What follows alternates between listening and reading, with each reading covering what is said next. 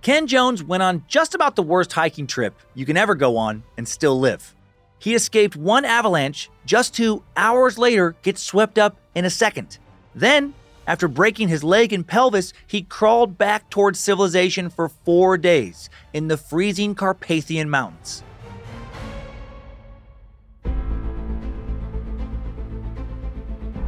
Hello and welcome to Incredible Feats, a Spotify original from Parcast. I'm your host, Dan Cummins. You can find episodes of Incredible Feats and all other Parcast shows for free on Spotify or wherever you listen to podcasts.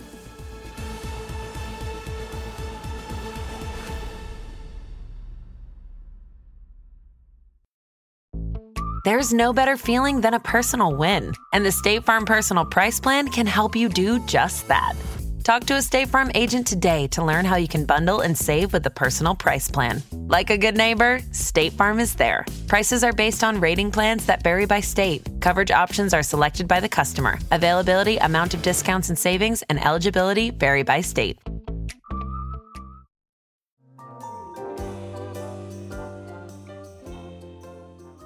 January 2003.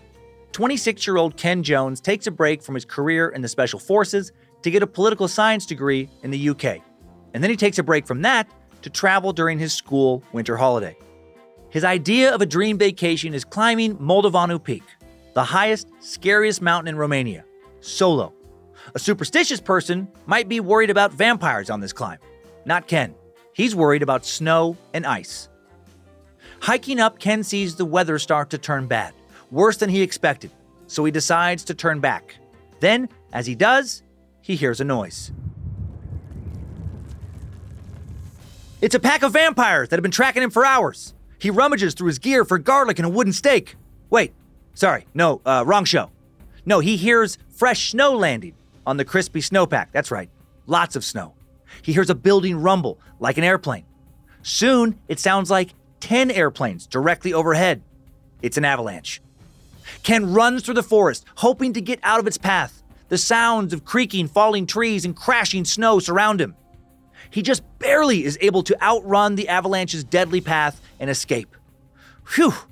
After this narrow escape, Ken does his best to find the safest area where he can camp for the night.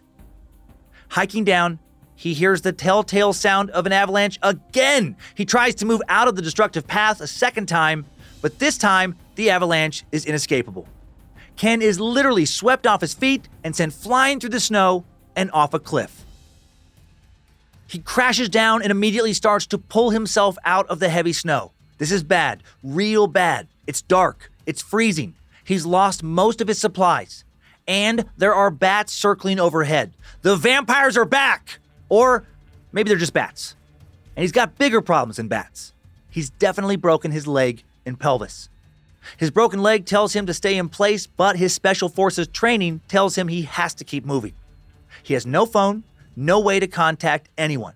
He knows the only person who can rescue Ken is Ken. And the only way to do that is by crawling out through the snow.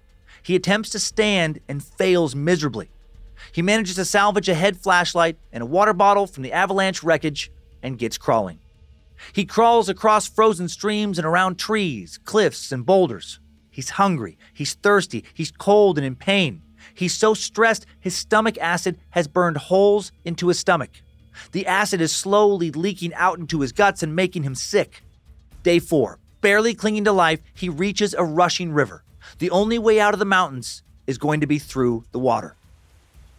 Summoning survival, fight, or flight strength, he wades on broken bones through an icy river for three hours, losing a boot along the way.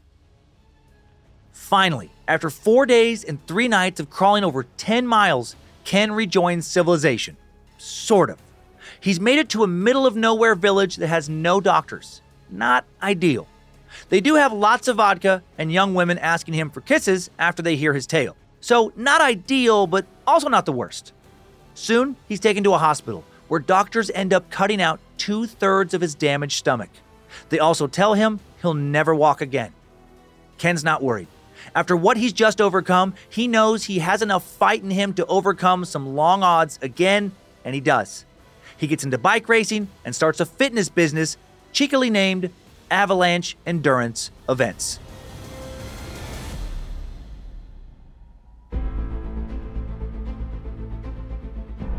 Thanks for tuning in to Incredible Feats. For more episodes of Incredible Feats, follow us on Spotify.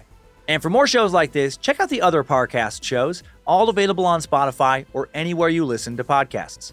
For more information on Ken Jones' incredible journey, check out his book, Darkness Descending.